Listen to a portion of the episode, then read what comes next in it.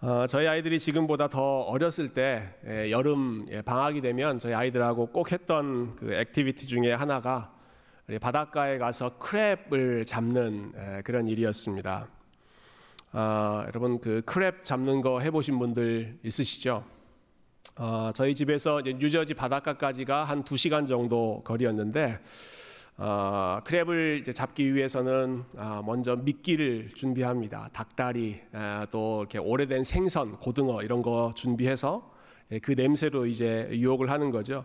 그리고 미끼를 넣은 박스를 물 속에 내려 놓은 다음에 음, 어느 정도 시간을 기다렸다가 어, 그 박스를 확 이렇게 낚아채서 어, 들어 올리면 에, 그 미끼를 먹고 있던 예, crab들이 거기서 잡혀서 예, 물 밖으로 나오는 그런 crab fishing, 예, crabbing이라고도 하는데요. 그런 어, 활동을 종종 했습니다. 어, 여러분이 안 믿으시는 것 같아서 제가 사진으로 증거를 좀 보여드리겠습니다.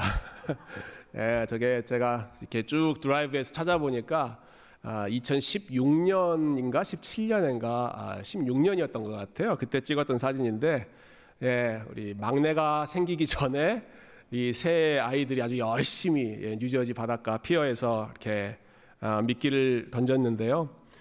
아, 여러분 이렇게 어린 낚시꾼들에게도 잡히는 crab이 있습니다. 예, 그 다음 사진 보시면 잘 안 보이실지 모르겠는데 예, 그 저희 큰 아이가 한 마리 잡아가지고 아주 기분 좋게 아, 이렇게 건져 올렸던 그런 사진인데 어, 그날 저희가 한 대여섯 마리 정도 잡았던 것 같아요. blue crab 그래도 꽤 손바닥만 한 큰 crab을 가지고 아이스박스 넣어 가지고 아, 집에 가지고 온 다음에 뭐 했을까요? 예, 라면에 그것을 끓여 넣어서 정말 맛있게 먹었습니다. 자, 그 기억이 너무 좋아서 네, 이제 넘기셔도 돼요. 예, 너무 좋아서 저희가 이제 플로리다로 여행 갔을 때에도 아 crab 한번 해봐야겠다. 아, 그래서 거기는 또 그 라이센스가 있어야 되더라고요. 그 플로리다에서는 어, 일단 낚시를 할 수 있는 라이센스를 20불 어, 주고 구입하고 음, 몇 가지 장비 사고 또 몇 가지 미끼 사고 한 100불 정도 이렇게 투자한 것 같아요. 그래서 어, 대낮에 떼약볕 밑에서 열심히 예, 크랩을 낚았는데 결과가 어땠을까요? 그때 한 마리도 한 마리도 낚지를 못했습니다. 아, 제 아내가 옆에서 굉장히 아쉬워했습니다. 예. 그 돈으로 예, 마트에 가서 우리가 크랩을 샀으면 훨씬 더 풍성하게 저녁을 먹었을 텐데 예, 돈 낭비했다고 두고두고 아쉬워했던 기억이 납니다.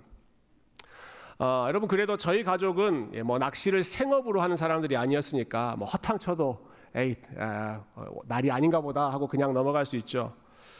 어, 그렇지만 예, 낚시로 밥 먹고 사는 사람 예, 어부들에게 있어서 어, 열심히 노력했는데 아무것도 낚지 못했다라는 것은 그렇게 그냥 한번 웃고 지나갈 수 있는 쉬운 상황이 아니었습니다.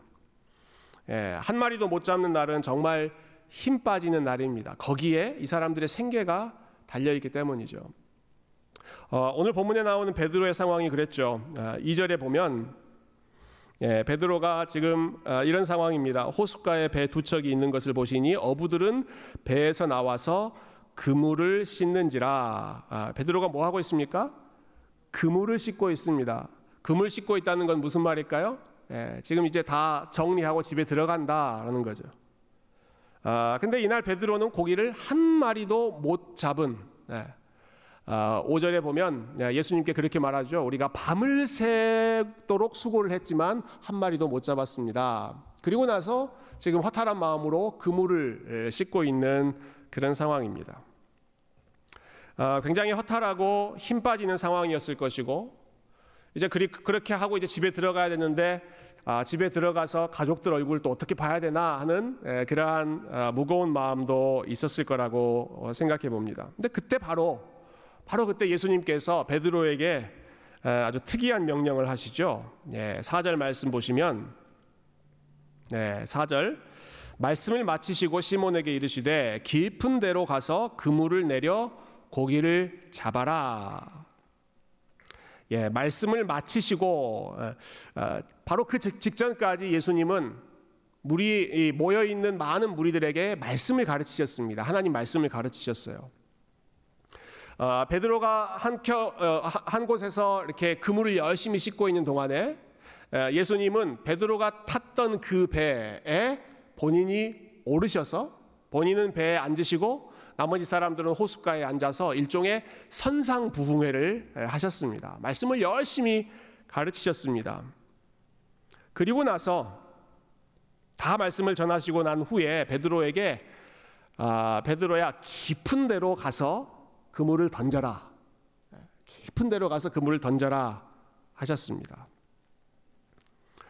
아, 지금 베드로는 그물을 씻고 있었다라고 말씀드렸죠. 지금 다 정리하는 것입니다. 예, 고기 잡는 거 다 정리하고 그물 씻고 밤새 수고했던 그 녹초가 된 몸을 아, 집으로 어, 옮겨서 좀 쉬려고 하는 바로 그러한 아, 상황에서 예수님은 짐 다 정리하고 지금 철수하려고 하는 이 베드로에게 어, 너짐 다시 챙겨서 어, 배 띄우고 깊은 바다로 나가라. 그리고 금을 던져라. 예. 허탕쳤던 그 일을 다시 해라. 말씀하시는 것입니다. 어, 지금 다 정리하고 철수하려고 하는데 다시 일을 시작해라 라고 하는 것도 참 받아들이기 힘든 그런 명령이지만 어, 여러분 이런 명령, 이런 지시를 하는 사람이 누굽니까? 예수님. 예수님이 지금 베드로에게 에, 지시를 하시죠. 어, 예수님은 지금까지 목수였고 그리고 지금 최근에는 여러 사람들에게 하나님 말씀을 가르치는 랍비, 예, 아, 율법 교사와 같은 그런 일을 하고 있는 상황이었습니다. 반면에 베드로는 바다에서 잔뼈가 굵은 사람입니다. 오랫동안 아, 물고기로 예, 물고기 잡는 것으로 밥 먹고 살았던 그런 사람입니다.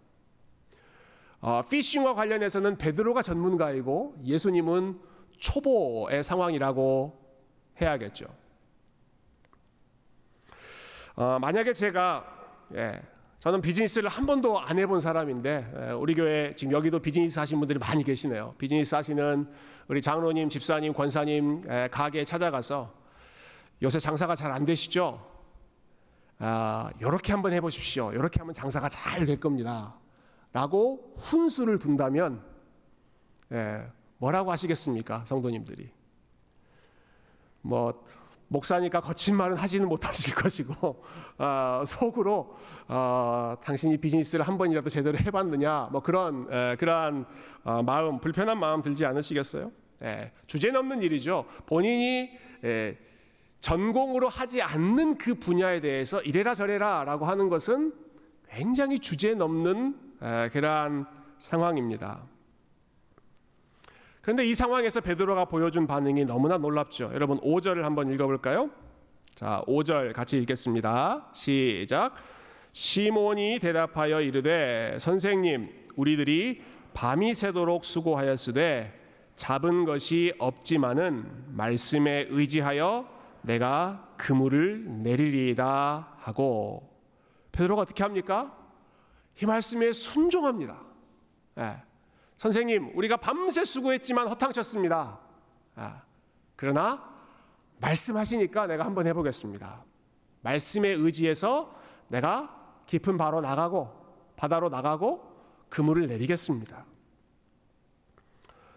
아니 어떻게 예수님 말씀 한마디에 베드로가 이렇게 순종을 잘할 수 있었을까?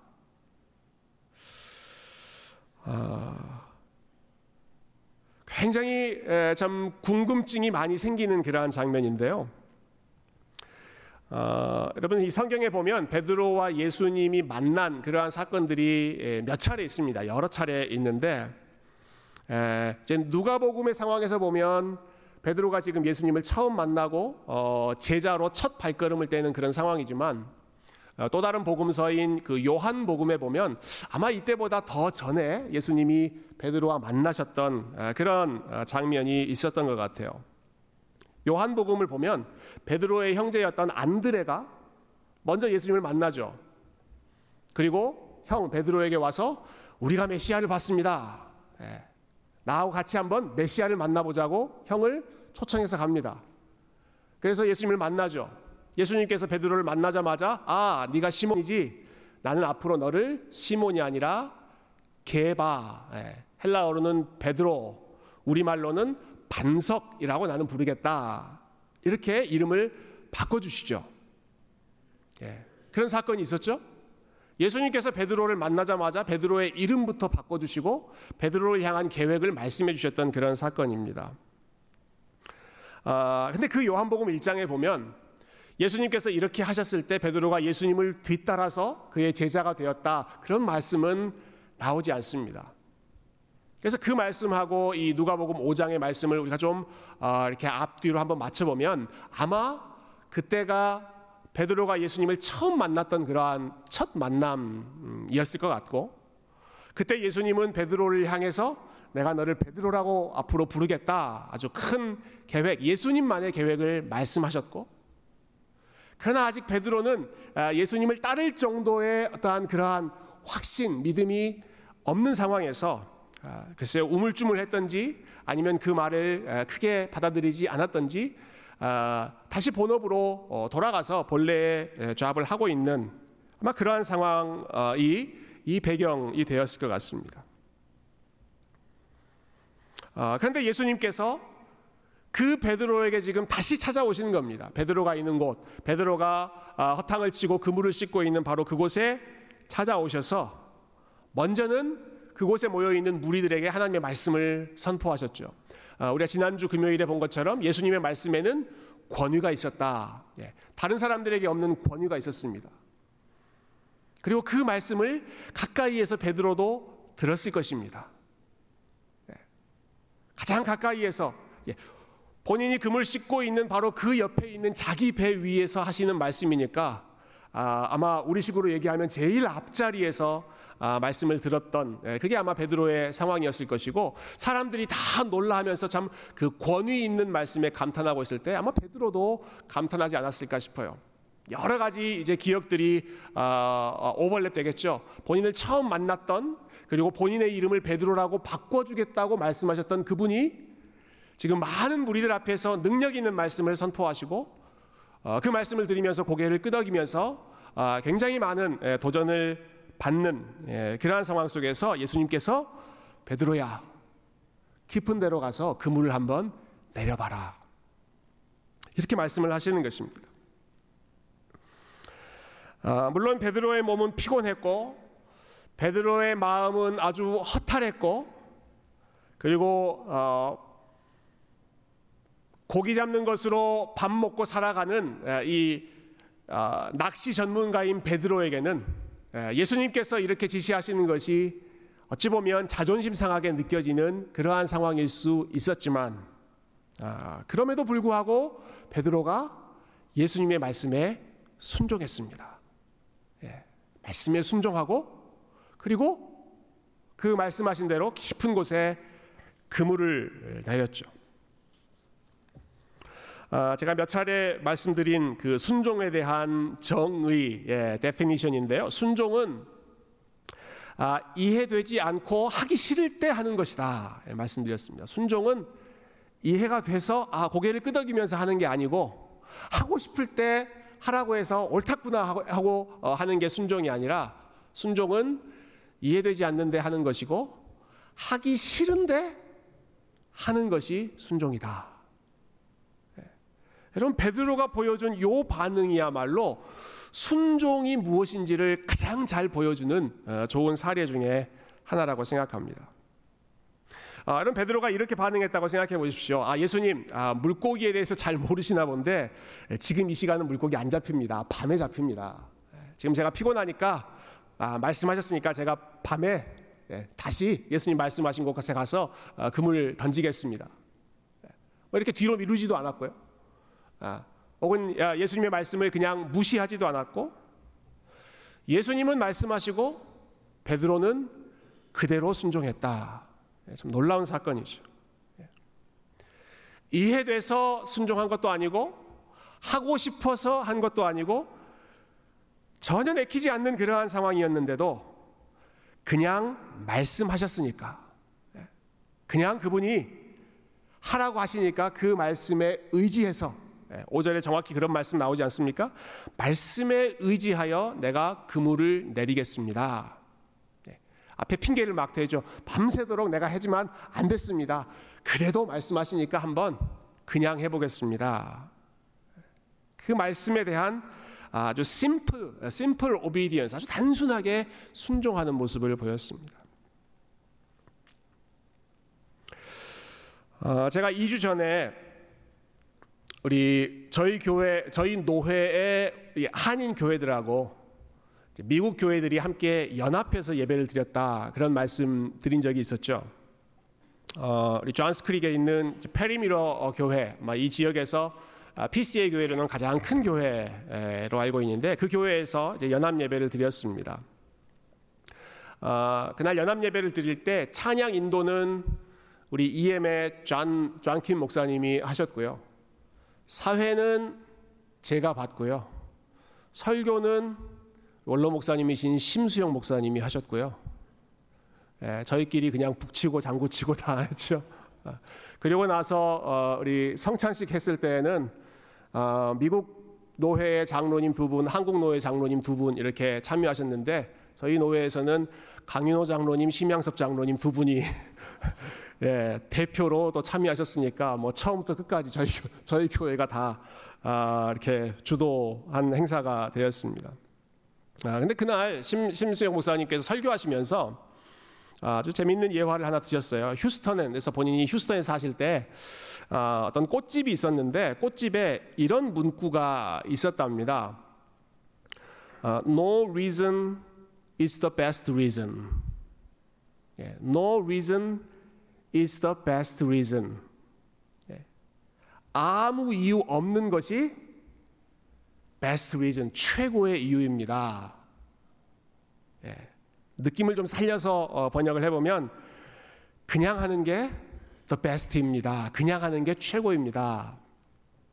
아, 여러분 이것은 그 꽃집 주인의 아주 고도로 주도 면밀한 상술입니다. 마케팅 전략이에요. 네. No reason is the best reason. 왜 그런 말을 했겠어요? 특별한 날에만 꽃을 사지 말고 생일, 뭐뭐 뭐 발렌타인데이 이런 때 생일 사지 말고 그냥 아무 때나 no reason. 어, 왜 꽃을 샀어? 아 그냥 어, 생각나서 no reason is the best reason. 네. 예. 예, 그건 뭐 꽃집의 아주 어, 아주 어, 좋은 그러한 마케팅 전략이었는데, 아 근데 저는 우리 신앙생활에 예, 신앙생활에 잘 적용되는 아주 좋은 원리라고 생각합니다. No reason. 예, 아무 이유 없는데 한 가지 추가한다면 no reason but the word of God. 다른 이유는 아무것도 없는데 그런데 하나님의 말씀이 그렇게 원하시면 예, 그게 하나님의 뜻이면 그대로 하는 것이죠. 어, 다른 이유 때문이 아니라 그냥 하나님이 말씀하셨기 때문에 하는 것. 어, 비록 내가 잘 이해가 안 된다고 하더라도 어, 때로는 그다지 하고 싶은 마음이 들지 않는다고 하더라도 그래도 하나님이 말씀하셨으니까 예배의 자리로 가고 그래도 하나님 말씀하셨으니까 섬김의 자리를 지키고 그래도 하나님 말씀하셨으니까 사랑하기 힘든 사람, 마음으로 품기 힘든 사람도 계속해서 품으려고 사랑하려고 노력하는 것. 아, 여러분 그게 no reason is the best reason. 그냥 하나님 말씀 때문에 순종하는 가장 좋은 순종의 모습인 줄로 믿습니다. 어, 저는 이러한 모습이 우리 교회 안에 참 많이 에, 있어서 참 감사한데요. 어, 이제, 이제 연말이 되고 이제 내년 사역을 준비하고 있는데 어, 저희가 내년 음, 초부터 내년부터는 지금 현재 하고 있는 그 사역 팀을 저희가 다 이제 개편하려고 합니다. 그래서 3년 이상 어, 한 부서를 하셨던 우리 장로님, 안수 집사님들 다 다 다 다른 사역으로 예, 전체적으로 개편해서 어, 최근에 사역을 맡으신 한두 개 부서를 빼고는 거의 전부가 아, 이제 내년에 새로운 사역팀으로 어, 변경될 텐데요. 아, 그래서 최근에 제가 우리 장로님들, 안수 집사님들 이제 연락해서 에, 이런 상황들을 설명을 드렸습니다. 아, 지금 하고 계시는 사역은 이제 올해 말까지만 하시고 어, 내년에는 이 사역팀을 맡아주십시오. 예. 아, 집사님 내년에는 이 사역팀 맡아주십시오. 장로님 내년에는 이 사역팀 맡아주십시오. 놀랍게도 한 분도 no라고 하는 분이 없으셨습니다. 이런 때 아멘 나와야 되는 거예요, 여러분. 네. 한 분도 no라고 하시는 말씀이 없었습니다. 한 분도 why라고 하는 음, 이야기하는 분도 없으셨습니다. 아 목사님 왜, 왜, 왜 제가 이거 해야 됩니까? 그렇게 말씀하신 분도 없으셨습니다. 혹시 속으로는 그런 말씀이 그런 생각이 있었을지 모르겠지만 예, 아무런 아, 그러한 그 반론을 제기하지 않으시고 교회에서 필요한 예, 또 교회에서 결정한 사역이면 예, 예, 어디서든지 열심히 섬기겠습니다. 예, 순종 응답률 100%. 제가 이렇게 한번 지어봤어요. 예, 순종 응답률 100%. 아, 참, 아, 우리 교회 장로님, 집사님들이 참 겸손하게 아, 정말 아, 잘 섬겨 주신다. 어, 여러분 오늘 본문에 나오는 이 베드로의 모습처럼 우리의 삶에 하나님께서 말씀하시고 지시하시고 하나님께서 우리의 마음에 하나님의 뜻을 알려주실 때마다 우리의 생각을 내려놓고 전적으로 하나님의 뜻에 순종하고 복종할 수 있는 그러한 믿음의 사람들이 다 되시기를 주님의 이름으로 축원드립니다. 예. 여러분 다 아멘 하셨습니다.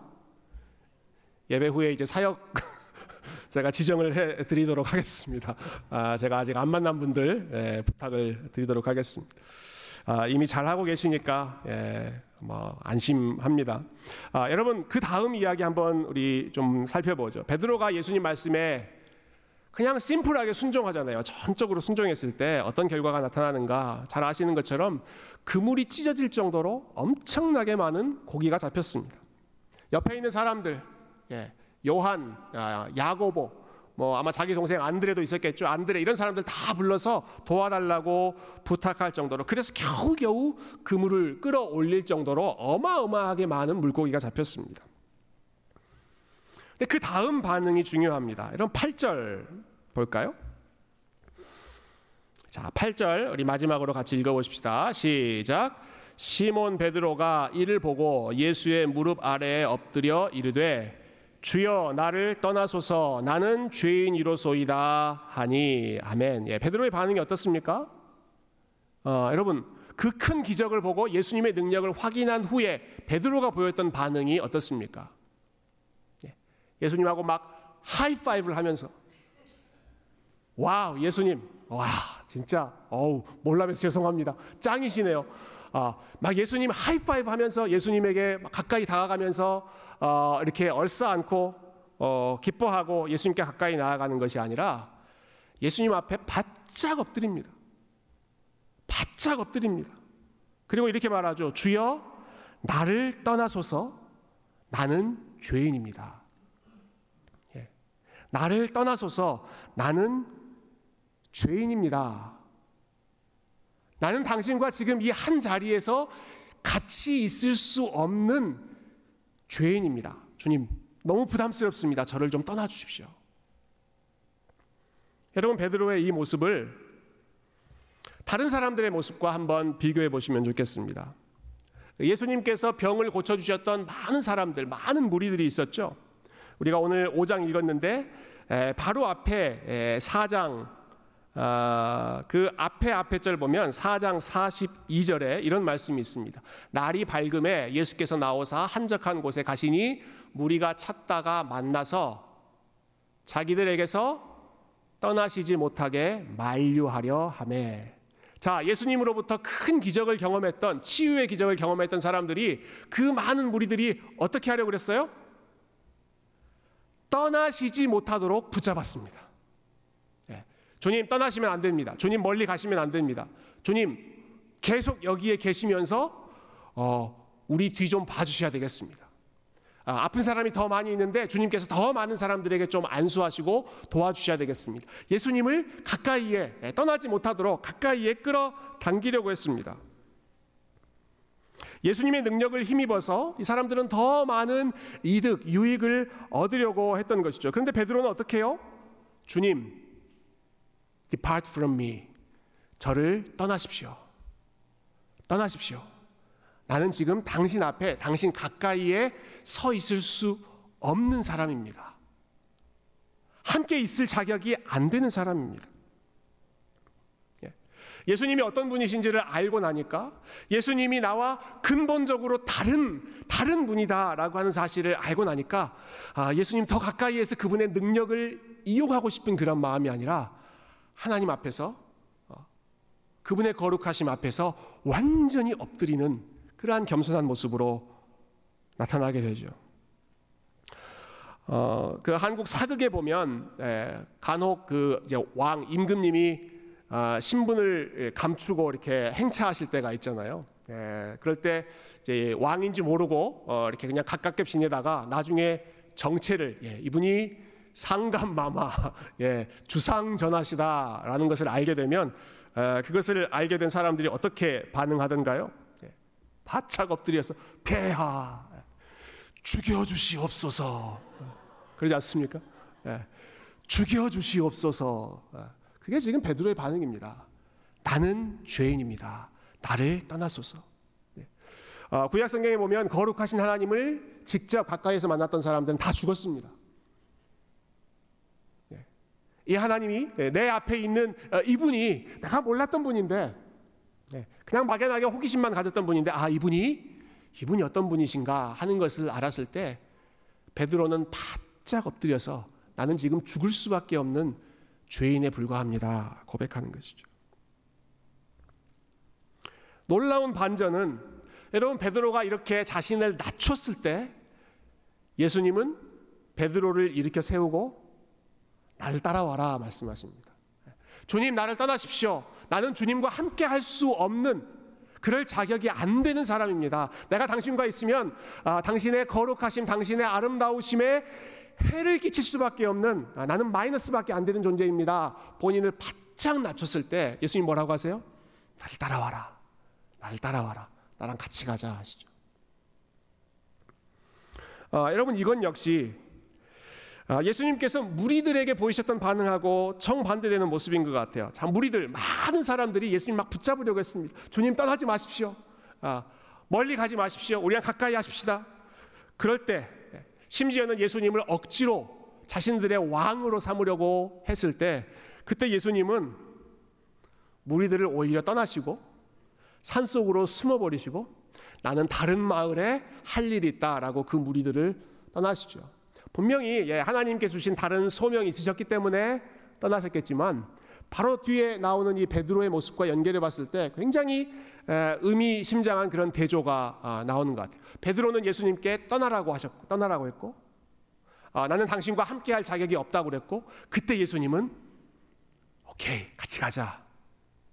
다른 사람들은 예수님을 가까이에 가까이에 붙잡으려고 했는데 그때 예수님은 오히려 다른 마을로 이동을 하셨죠. 아, 왜냐하면 그들의 마음 속에 그들이 왜 예수님을 지금 가까이 하려고 하는가 하는 그 중심을 아셨기 때문에 네, 억지로 왕이 되는 것이 아니라 아, 예수님의 길을 걸어가셨던 것입니다.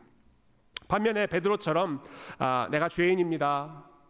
나는 주님과 함께 있을 수 없는 네, 그러한 자격, 자격이 안 되는 사람입니다. 나는 제자가 될 자격이 없습니다. 라고 고백하는 사람. 주님의 발 앞에 엎드리는 사람은 오히려 예수님께서 그를 가까이에 초대하시면서 같이 가자 말씀하신다는 것이죠. 어, 부자 청년의 모습도 어, 연상이 됐습니다. 예, 부자 청년 어, 예수님 앞에 나와서 아주 당당하게 예수님 내가 당신의 제자가 되고 싶습니다. 예, 내가 어렸을 때부터 이것도 했고 저것도 했고 나는 십계명 율법 열심히 철저하게 지켰습니다. 예, 그렇게 예, 참 당당하게 주님 앞에 나가고 주님을 따르려고 했던 사람에게는 어, 예수님이 뭐라고 하셨습니까? You're not ready. 너는 제자가 될 자격이 없다. 그 마음 중심에 뭐가 있는지 한번 테스트해 보시고는 너는 자, 너는 나를 따라올 자격이 없다 탈락시키셨죠. 반면에 예수님께서 제자로 부르셨던 사람의 자격, 제자의 조건은 나는 죄인입니다. 나를 떠나소서였습니다. 나는 죄인입니다. 나를 떠나소서. 베드로가 그랬고 조금 뒤에 바로 그 뒤에 나오는 누가복음 5장에 나오는 세리 마태 역시 마태가 아, 예수님의 제자가 될 수 있는 그러한 자격이 없는 아, 그러한 사람인데 오히려 예수님께서 그러한 사람을 부르셔서 죄인을 통해서 하나님의 거룩함이 흘러나가게 하시고 겸손하게 엎드린 사람들을 통해서 하나님의 능력이 예, 나타날 수 있도록 그렇게 사용하셨던 것이죠. 어, 오늘 본문과 어, 관련해서 이 본문에 대한 그 주석을 읽다 보니까 어, 우리 데럴복이라고 하는 그 신약학자가 이 부분에 대해서 재밌게 좀그한 문장을 쓰셨더라고요. Humility is the elevator to greatness. 겸손은 위대함에 이르는 엘리베이터다 이렇게 하셨어요. 아, 참 멋있게 표현하신 것 같아요. 겸손함은 하나님 앞에 엎드리는 것은 spiritual greatness 위대한 하나님의 제자, 하나님의 사람이 될 수 있는 엘리베이터. 예, 우리는 낮아졌는데 낮추는데 그런데 그 엘리베이터를 타고 쭉 아, 주님과 함께 동행할 수 있는 그 길이 바로 겸손한 모습이다. 아, 여러분 우리가 하나님 앞으로 가까이 가면 갈수록 우리가 하나님을 알면 알수록 오늘 본문에 나오는 베드로처럼 하나님 앞에 더 많이 엎드려질 수 있는 엎드릴 수 있는 네. 억지로가 아니라 하나님의 거룩하심과 하나님의 아름다우심과 네. 오늘 우리가 불렀던 찬양처럼 하나님의 그 크신 놀라운 사랑을 알면 알수록 보면 볼수록 배우면 배울수록 그 사랑으로 우리의 마음이 채워지면 채워질수록 하나님 앞에 더 낮아지고 하나님 저는 정말 죄인입니다. 저는 하나님과 함께 할 수 없는 자격이 안 되는 사람입니다. 진심으로 사도 바울처럼 그렇게 고백할 수 있는 그러한 겸손한 마음을 하나님께서 저와 여러분에게 새롭게 해주시기를 소망하고 여러분 그럴 때 예, 하나님 나는 안 됩니다. 나는 자격이 없습니다. 라고 고백할 때 오히려 하나님께서 우리를 세워주시고 그럴 때 우리를 부르시고 나와 같이 가자. 나를 따르라. 내가 너로 사람을 낚는 하나님 나라의 일꾼이 되게 하리라. 예. 겸손하게 낮아지는 사람을 사용하시는 그 하나님의 섭리를 아, 저희들의 삶 속에서 풍성하게 경험하는 우리 겸손의 사람들 그리고 하나님 말씀 앞에 그냥 순종하는 믿음의 성도님들이 다 되시기를 주님의 이름으로 축원드립니다. 함께 기도하겠습니다.